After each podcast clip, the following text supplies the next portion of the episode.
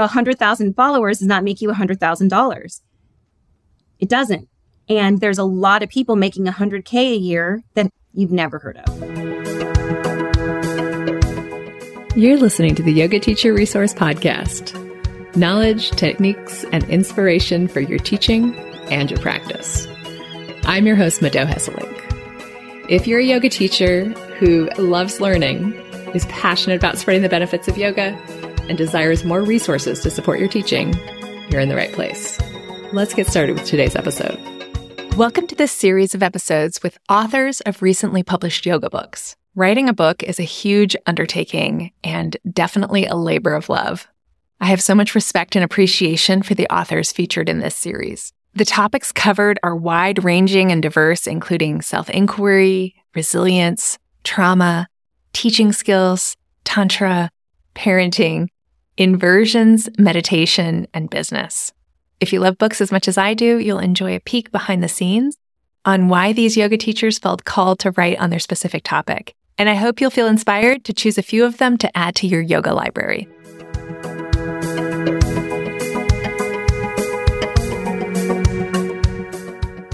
This episode is a conversation with Ava Taylor, author of Your Yoga Business. Taylor has collaborated with over one thousand yoga teachers, studio owners, and brands around the globe through her company, YAMA Talent. Let's begin this conversation with Ava Taylor.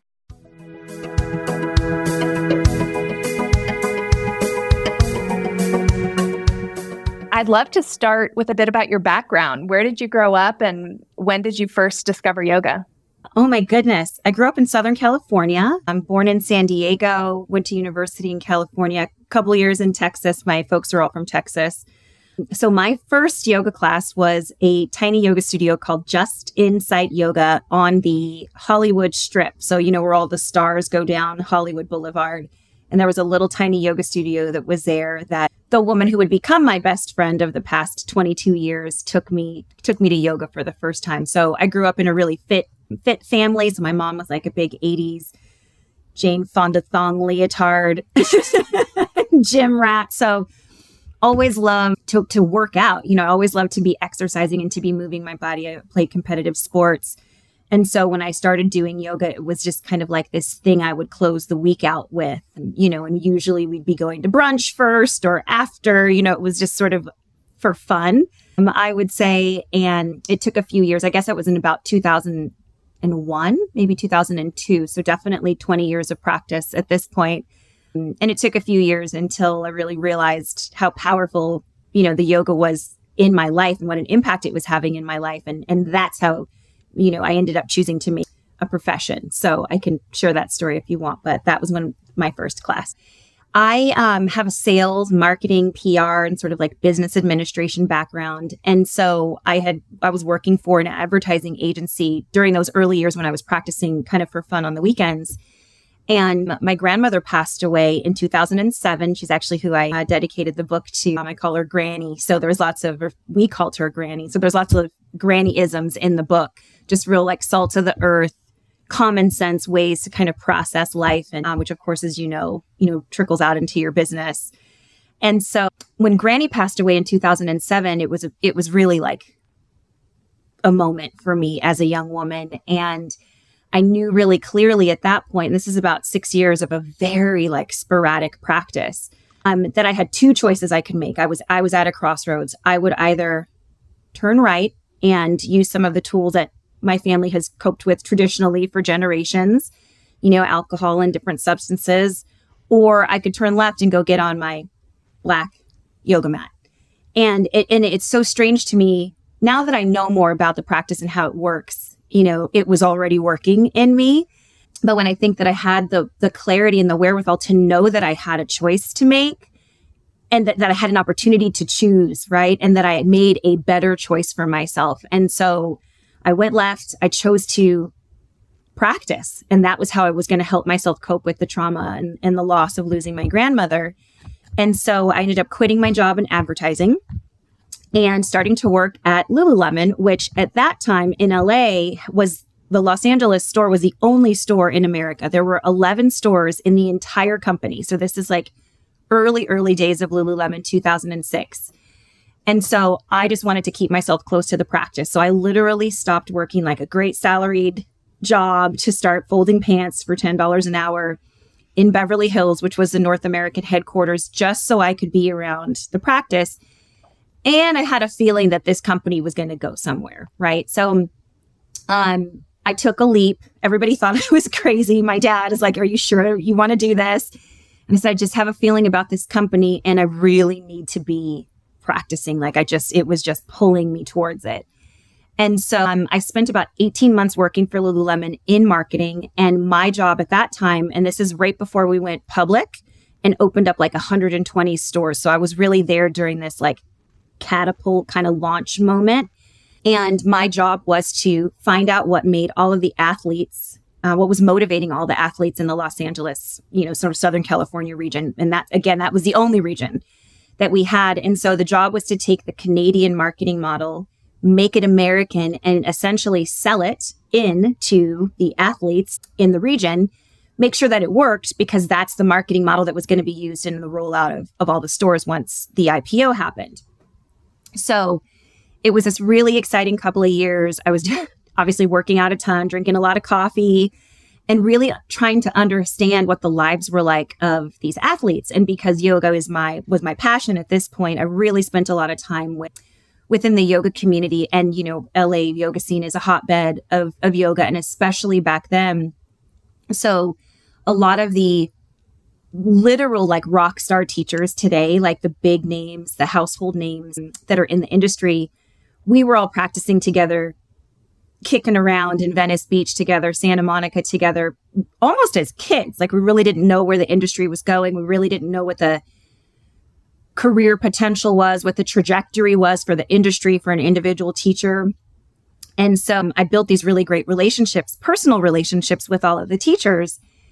And so I realized while I was selling them into this marketing model, which was an unpaid agreement, right? This was an, at that time, it was an unpaid relationship between the teachers and the brand, right? The company Lululemon.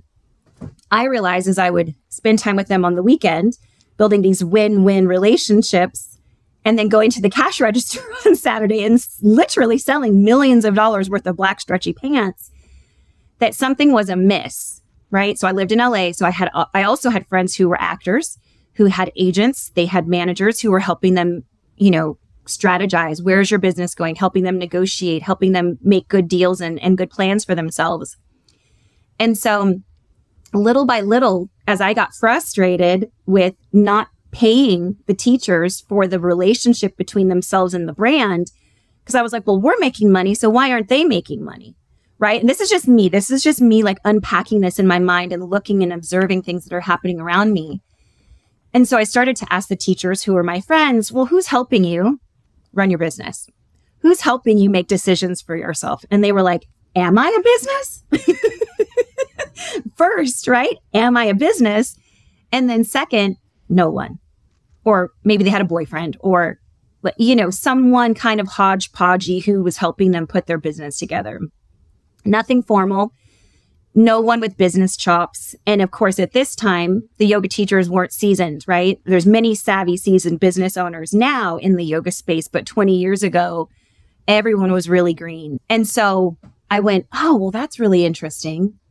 Maybe that's how I can serve the practice. Maybe I can take my business acumen and leverage it against the people that I care about and the practice that I love and help there be more yoga in the world, right? Like that's my why, you know, is if we can create thriving businesses, businesses that can sustain themselves, businesses that can last, then by proxy, there's going to be more yoga in the world.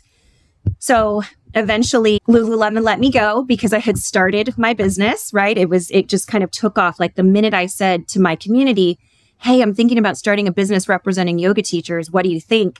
And it was like, sign me up, sign me up, sign me. I mean, it just went, it was just like a wormhole ripped in the universe, because what I had observed wasn't just my community that didn't have support. It was the whole industry, right? So I went from a phone call from, you know, with someone who would maybe be considered a, like a sort of hometown hero, right? And I, I designate teachers in the book in different categories. And, you know, sort of like a hometown hero, local teacher being like, yeah, sign me up to the top of the the top of the pyramid, right? The, the famous yoga teachers that were traveling worldwide, doing the whole thing already.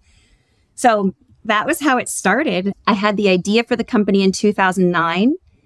It took me a while to get ready. You know, I had to put my my life savings into it at that point. And of course, I was I had actually moved to New York with Lululemon before um, being let go. And so, you know, how to get a business off the ground, create your own initial income, you know, before the business started making money. But we launched in January of two thousand ten. And um, that's what I've been up to ever since.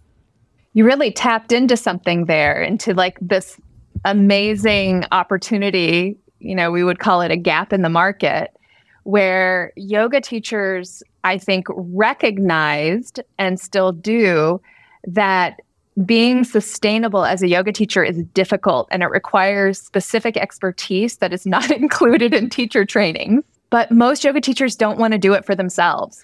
They don't have a passion for it. It does not interest them. So you tapped into that. And I'm You know, what's so interesting is I don't know of anybody else who followed in your footsteps, really. I mean, there's a lot of people teaching business skills to yoga teachers, but I don't, you're actually the only person I've ever heard of who manages yoga teachers. I, do you have any thoughts about why that might be? Yeah. And the name of the business is YAMA Talent, um, Yoga Artist Management Agency. And of course, a play on, on the yamas and niyamas um, that will be conducting business ethically. And no one else does it the way that we do it. No one, there, there are yoga teachers who have a person, right, who is their business manager, but there are no other agencies that solely focus on representing yoga teachers. I think that part of the reason why is because you really have to love yoga. You know, there are other Hollywood agencies that cherry pick yoga teachers on occasion. Um, and I, you know, have been in those meetings with, with those folks trying to understand where the money is. And, you know, it's a very different uh, financial reality. So if you compare creative artist ag- agency, which YAMA has been called the creative artist agency of the yoga industry, where a yoga teacher at the top, right, the absolute upper echelon of earning potential, maybe making four or five hundred thousand dollars, right? And that's extraordinary. That's nothing compared to a Hollywood actor's salary. So I think that the that the why has to be quite pure in order to want to do it, um, because it's a lot of work, right? Managing people is, it's a full-time job. It, it literally is, it's like being married to someone. And I was married to a lot of people for a while there, but obviously all the things as well, you know, the the fulfillment and knowing that you're contributing and and putting a product of value out into the world, and, and all of the reasons for me that the why made sense.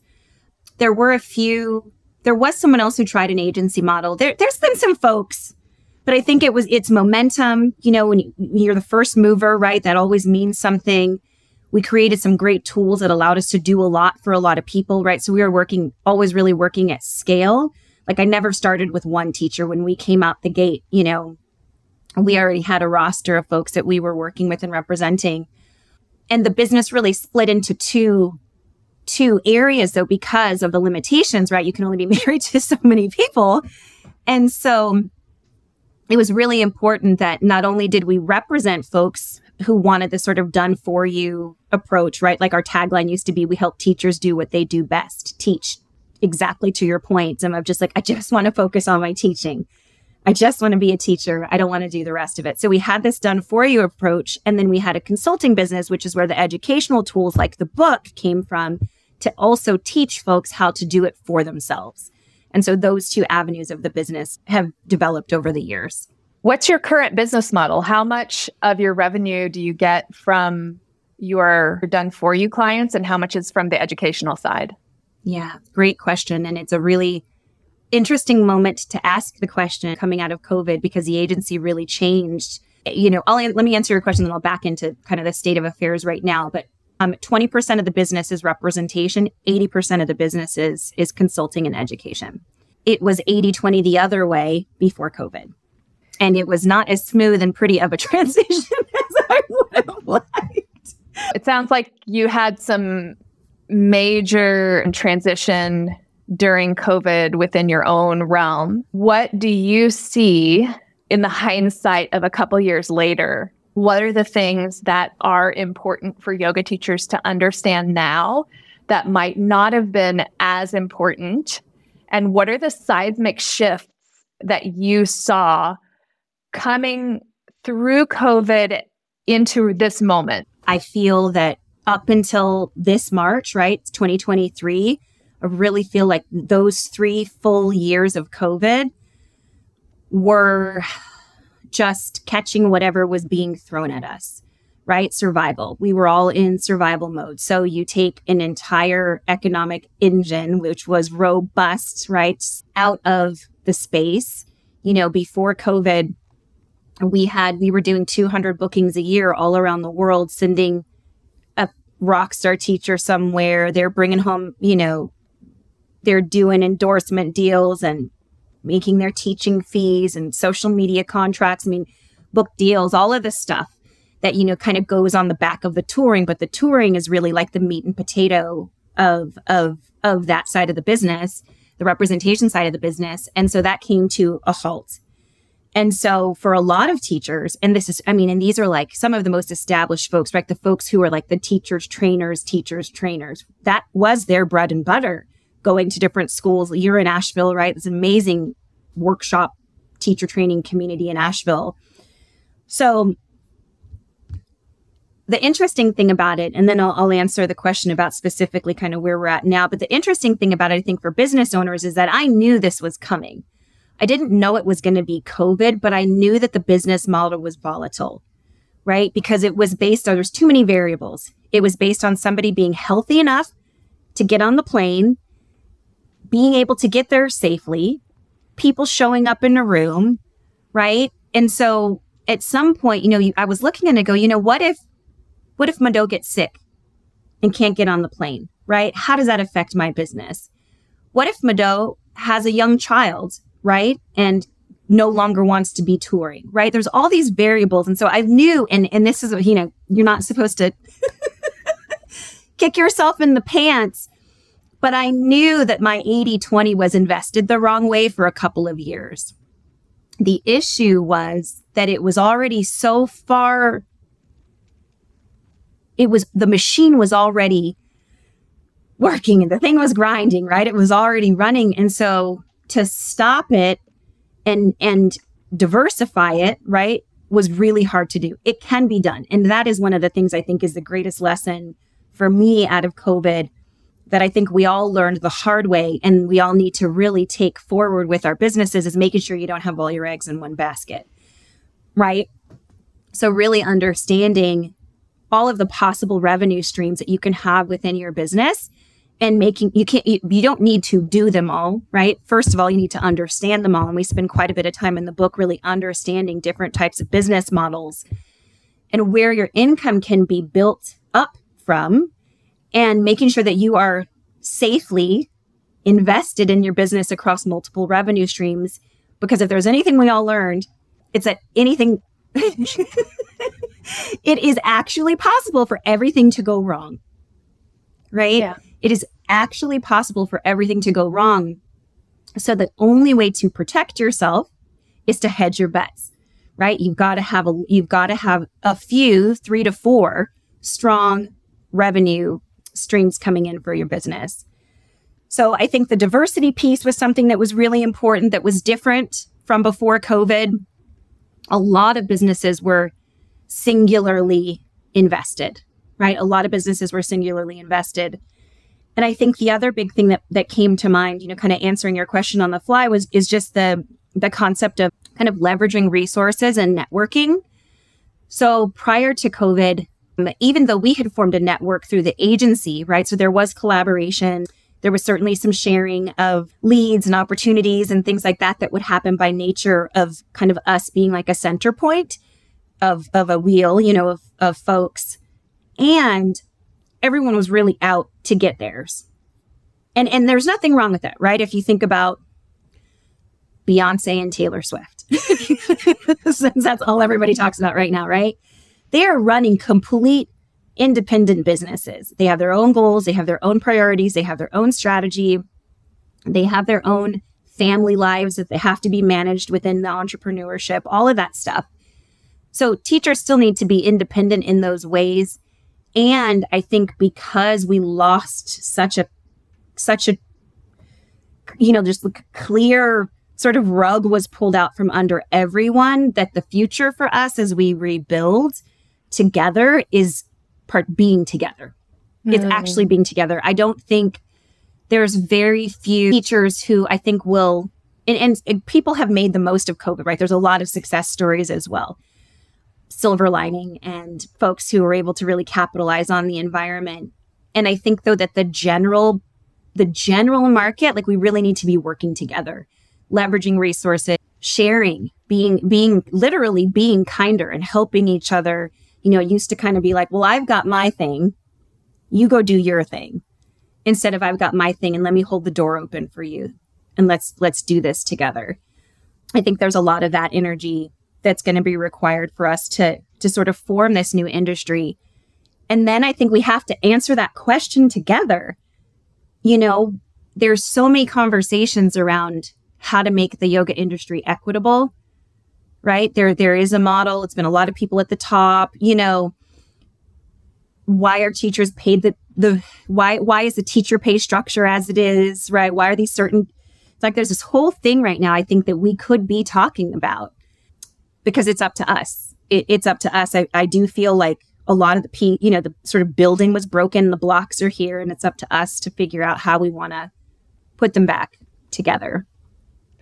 I love that, because one of the things that happened during that pre-COVID decade where yoga really exploded and corporations saw yoga as this way to make money, very simply. And there was this competitiveness among yoga teachers, definitely not all of them, but I think that that competitiveness was fed by the large corporations who were treating yoga in this extremely extractive way because they had no personal investment in the practice. It was solely, this is on trend right now, so I'm going to use it to make money. And because yoga teachers were not educated, were not organized, and were not collaborating enough, they didn't have the resources or the know-how to fight back. And so they got used by corporations. Now, one thing that happened during COVID is that a lot of those corporations dropped yoga like a hot potato because it was no longer profitable for them. So that was, you know, this kind of shaky, earthquakey experience that people who are in it for the long haul, some were able to really rise from that into a much more sustainable business model because they were no longer dependent on the corporations. You know, their very nature is extractive. The, the people who are pouring their creative energy into these classes, these workshops, these retreats, they're just a means to an end, right, for corporations. So I really appreciate what you're talking about with the opportunity now for us to do things differently, for mm-hmm. us to collaborate more and meet those corporations in a much savvier way, in a much more united way. Right. That was part of why the agency started, because there needed to be someone to advocate for the teachers, to help them understand their value, their market value, to help them say no, right? This is not a good idea. This is not a great deal. To help them say, I should be paid for my likeness being used to sell your products. So that really, I'm proud of where we've gotten to as far as teachers understanding that they're valuable within the space. And I'd also add on the topic of being used, just about being like willingly used. I mean, there, we made plenty of good money, right, during this, during this transition. So I think there were folks who were quite happy, especially after maybe decades of teaching and not making any money, to have somebody finally wanting to pay them, right, to do something. So I think that that's, that's useful as well, like the growth of, of understanding your value, and then also the, what being willingly used, right, consenting to be used. And then the other, the other bit I wanted to say that kind of goes together is that the deal flow, to your point of the, of it no longer being hot, a hot sort of trending topic for companies. It's so interesting because I hadn't thought about it that way before you said it. And if I look at just the amount of deal flow that we have now in twenty twenty-three compared to twenty nineteen, it's a fraction of what it was before. Maybe literally ten or fifteen percent of the amount of companies who were looking for teachers, who wanted to partner with teachers, who wanted to do yoga, this, that, and the other. So there definitely is, whether that's because their business priorities have changed, whether they don't see any money in it anymore, but there's definitely been a very sharp decline in demand from corporations. And one of the things I talk about in the book, um, because I've always believed this, even before the deal flow declined, was to focus on the things in your business that you can control, right? Focus on the business, the things in your business, the revenue streams in your business that you can control, because companies are fickle. They have a new marketing plan every year. So maybe they're looking for a brown-skinned woman who lives in the Bronx. But the next year, they might be looking for a woman who lives in Asheville, right, who speaks French. You have no say over what that strategy is going to be. And so, again, volatile. So one of the things I'm always looking for in a business, a yoga business, to create sustainability is what can you control? And there's so many things in your business that you can control. So I always looked at the deals as sort of nice to have, but let's not build the business as in a need to have. I was just talking to a yoga teacher and doing a consultation call this morning, and we were talking about how the landscape of teaching yoga as a business is always shifting. Yoga will always be subject to the tides of culture, because it's a cultural phenomenon. We're not talking about housing. We're not talking about food. We're not talking about basic necessities that the demand for them remain relatively stable. And, and there can be more models to predict demand. Yoga is very much a cultural phenomenon. And so in order to be successful in the yoga industry, we have to make peace with that to some degree. And in In a way, we actually have to draw on our practice, some of the principles from our practice, to meet the moment as it is without projecting our expectations onto it. This is what I thought would happen, and therefore, ah, I don't know what to do because it's not what I thought.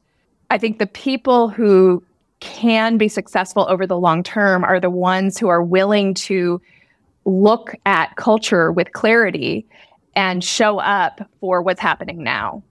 Yeah, I definitely agree with that from the lens of, of popularity, right? Just just the momentum, the buzz around yoga.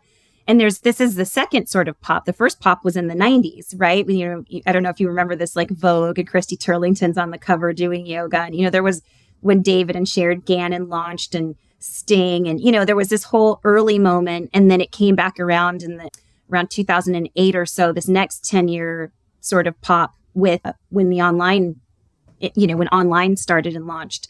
So I do think that culture um, affects popularity. And I think that, thank goodness, right now there's such a huge focus, and I think it will be a lasting focus on health and wellness in general. So I do see yoga having a stable, stable demand. I think it, it'll be stable as a product that people want to have and want to consume, you know, in their lives. And I think maybe, I don't know if that next or when that next kind of wild popular bubble will happen again. And so for me, you know, to your point with your client, there's a, there's a need for simplicity and efficiency and, you know, really building something not simple in an, in an, a less than way, but uh, what's the word I'm thinking of? Like kind of sturdy. You know, building a sturdy business for yourself. It doesn't need to be fancy. Everybody thinks it needs to be fancy. You don't need a book. You don't need to have a contract with Lululemon. I some of the most su- successful teachers I know are folks you've never heard of and you've never seen on Instagram.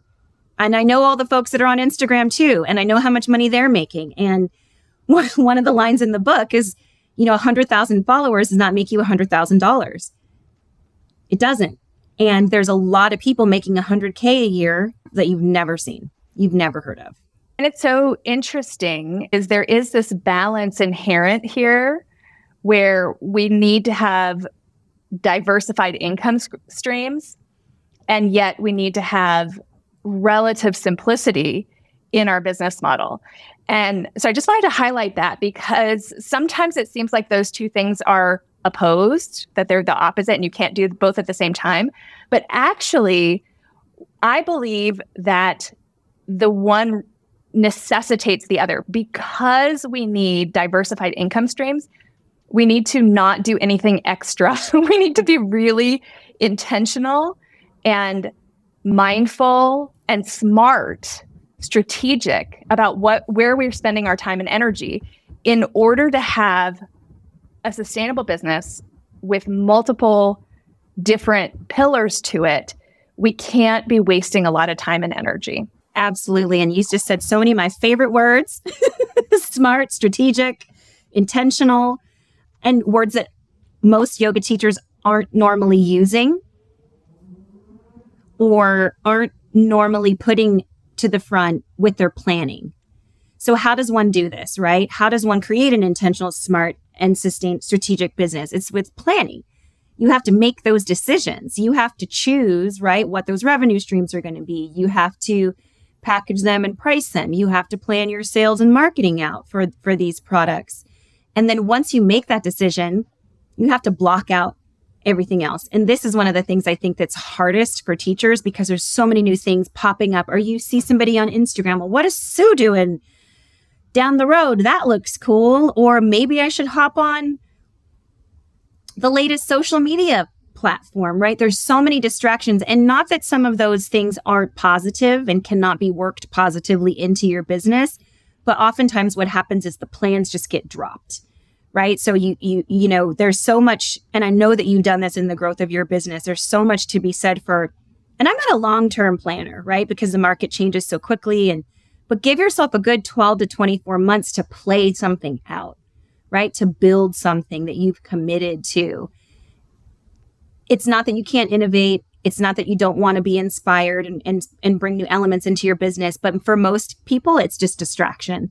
And then they're off on to the next thing and haven't really given themselves a chance, one, to see how what they're what they've set out to do can manifest.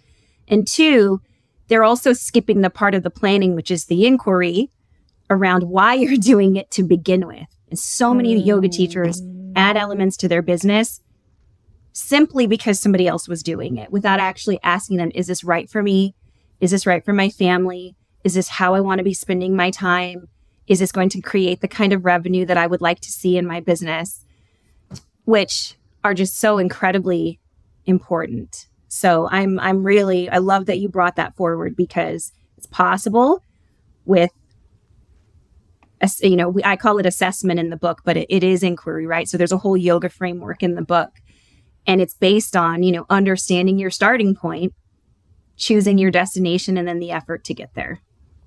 It's so interesting, because it really speaks to how our culture is developing as a whole, which is lots of noise, lots of different directions, lots of distractions, and also the need or the potential for a yoga practice that includes pratyahara to help us thrive despite all those distractions, and to help us sort of fight the cultural moment and, and the way that information and stimulus is just growing and growing and growing. But to learn from our yoga practice and our yoga philosophy, and to say, I am going to set up some boundaries here. I am going to make some choices, and then I'm going to create a space where there's less distraction for my practice. I mean, that's how we meditate, right? We set up boundaries. We don't, most of us don't go out into the middle of Times Square to meditate. We come into the quietest place we can. We might put on music to reduce the amount of noises outside, or eye pillow, or close our eyes, whatever it is. I love how that really kind of brings us back into the opportunities of our practice. I believe that a yoga business is a unique business because it has framework built in that will support you to be successful if you stay connected to it. The practice is so rich in lessons and ways to see the world. One of the things that popped in my mind when I was listening to you was, you know, one of the concepts of like foundation and then expression, right? That is a huge business lesson, and we do it every moment we get on our mats. And yet I still have folks come to me who want to get a book deal and don't have teaching insurance, right? Foundation and then expression. Like we, we, you know, it's, it's a core concept. Build your, make, build your business, create a sturdy infrastructure for yourself. And then we can expand and reach out for the fancy stuff, right? It's the same thing to your point. And it, it is, it is, it is, it is such a gift. You know, the practice is such a gift interpersonally within the business. You know, you can, it's just, yeah, I mean, I'm so incredibly grateful. And it is, it's a, it is, there's boundaries there. You know, it's a place for us to, I think, have some checks and balances, you know, and it was super interesting. One of the things that came to mind as well, like I did a lot of uh, crisis management when COVID first started with the Yoga Alliance. So we did a lot of work just trying to support teachers and studios as the waves were coming down. And we were trying to be like, oh my gosh, you know, what's happening? And I did a lot of interviews with folks all around the world because um, we did these like global think tanks to see how everybody was doing and whatnot. And the questions that were asked, you know, the comments that were coming, excuse me, not the questions, the comments of just how many people were not in alignment anymore. Their businesses had caused them to no longer be in alignment. And they had this gift, this moment when COVID stopped everything or took it all away to say, right, to your point, how does a practice show up in your business? How can I set this back up again so that it can be in alignment? Because mm-hmm. I've been out of alignment. I haven't had dinner. One woman, I hadn't had, she hadn't had dinner with her kids for like three years, you know? Yeah. She's like, I don't want to go back to doing that again. So yeah. I think there's so many metaphors from the practice that you can you can see really alive in your business. And if we use what we know of the practice, our businesses will be better for it. As a group, yoga teachers have many misconceptions about business, what it means, what it's for, what it can do for them. And so I'd love to hear your take on this. What are some of the most common misconceptions that you just hear again and again where you're like, oh, I just wish yoga teachers could understand this? Okay, let's go with the first two that popped in my mind. One, that you are a small business, that you are a small business. I say this to my two hundred hour students, not in the first session, but in the first weekend. I hope you know that you are now officially a small business. And I have had folks literally get up and leave the room because they don't, that's not why I'm here. I didn't sign up, da da da da da da. I said, okay, but you need to know that you are a small business. So I think that's the first piece, that becoming a teacher, whether you're a hobby teacher or whether you're a career teacher, you are a small business. The second one that comes to mind is that we,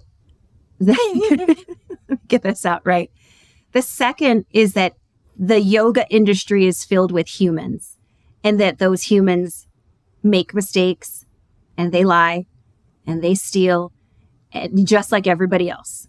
There is so many folks regularly that are still dis- disappointed and disenchanted when a yoga person doesn't do something, you know, oh, I thought they were yoga people and they wouldn't da da da da, especially the business side of it. Humans are humans, and also folks just make mistakes, right? We're also dealing with a lot of kind of green business owners. So that's something that I regularly, you know, I wish that more yoga teachers also knew kind of going into it. Is it still the regular world? You know, I do think we are more conscious than than fo- most folks. I think, I know that we are trying to live better, do better, be better, and we're still human. So you're not going to be exempt from some of the heartache and, you know, the growing pains of just being, dealing with humans within your business interactions. So those are the two, those are the two that, that jump to mind first. Yes, you are a small business and you are doing business with other humans. And the fact that business principles are relatively new to most yoga people is a double-edged sword, because like you said, a lot of them have really great intentions, but out of ignorance, do things that are not wise and end up having to backpedal or do things that might seem from the outside as being unethical. And maybe they are unethical because they just didn't know better. And there's lots of people in the yoga world who have big wounds and were attracted to yoga because of their big wounds. The fact that someone is attracted to yoga is a good sign. There are lots of people in this world who are doing harm to others without any effort to self-inquire and grow, right? So I do think we have a better chance than throwing a stone into the world to encounter people that have good hearts and are really doing their best. But business taps into themes of survival where people are not always going to show up at their best. Or they want to capitalize on something. Right? There's there's both sides of it. I think some of the bumps in the road are from savvy people being shrewd, right? That's also disenchanting. So there's folks who are going, well, I can't believe so-and-so would do that, would say yes to that, would capitalize on that.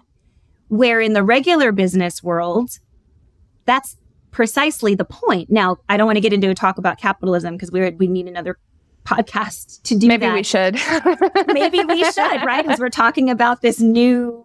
this new yoga industry.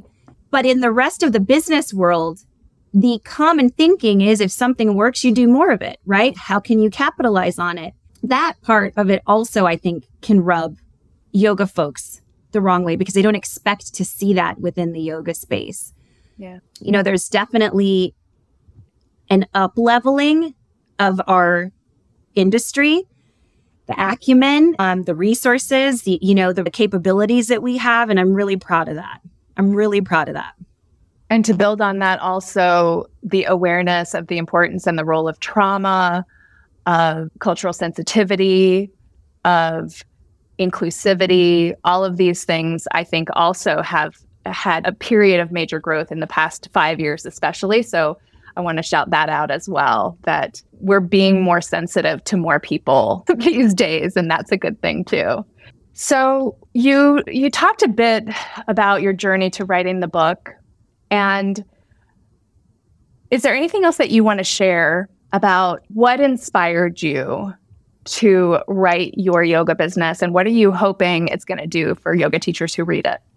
Thank you for asking. She's sitting here on my desk. I've been looking at looking at the book. Came in a couple weeks early, so it, it kind of landed by surprise, which was which was really cool. So what I love about Your Yoga Business is that it's a compilation of thirteen, fourteen years of learning things the hard way, working with real teachers and real studio owners in the real world, distilled into teachable moments with tools. So I don't just talk to you about the thing that I learned.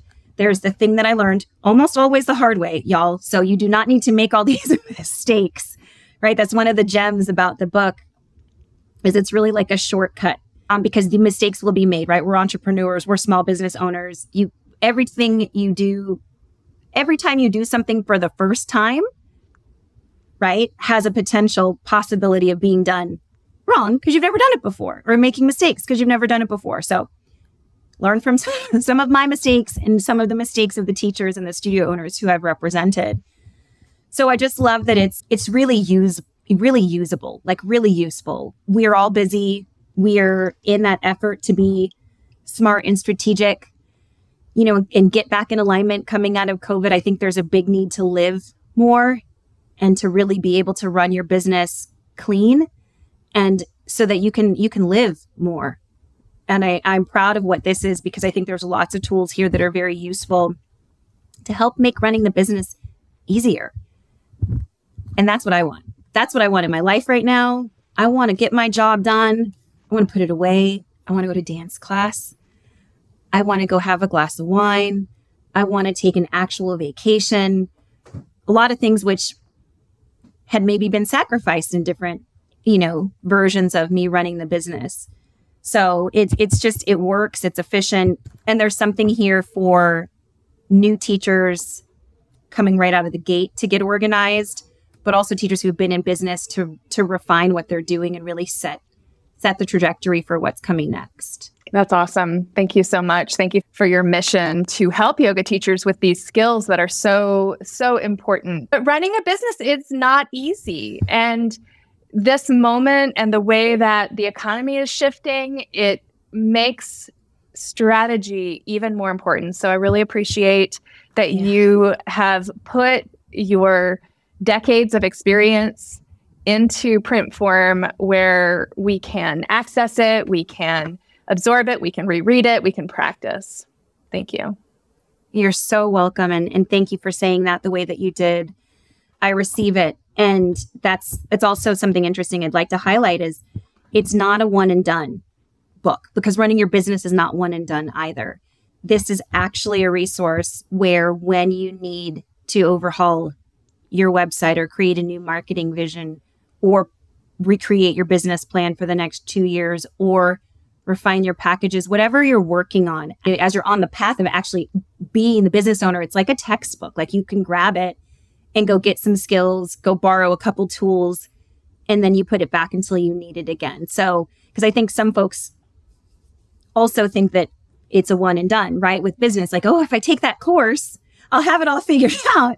But it doesn't work that way, right? We're we're growing and we're learning as we go, as we're building things. And so this is definitely something that you can continue to reach to um, as it's needed. And if listeners are interested in finding out more about the work you do and buying the book, where's the best place for them to go? For the book itself, uh, human kinetics dot com, H U M A N K I N E T I C S, human kinetics dot com. Your Yoga Business, and I can be found at yama talent dot com, Y A M A T A L E N T. And then that, that's the same handle um, on Instagram and Twitter and all that good stuff.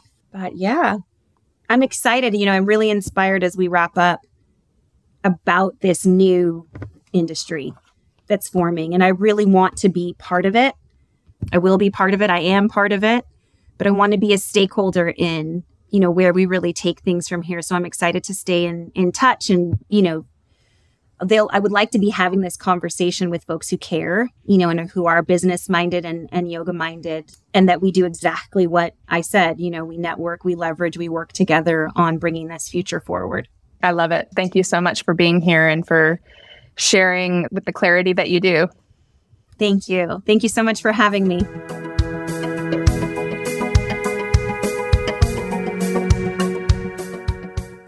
This episode is part of a series with authors of recently published yoga books. If you enjoyed this episode, be sure to check out the rest of the series by looking above or below this episode in your podcast player.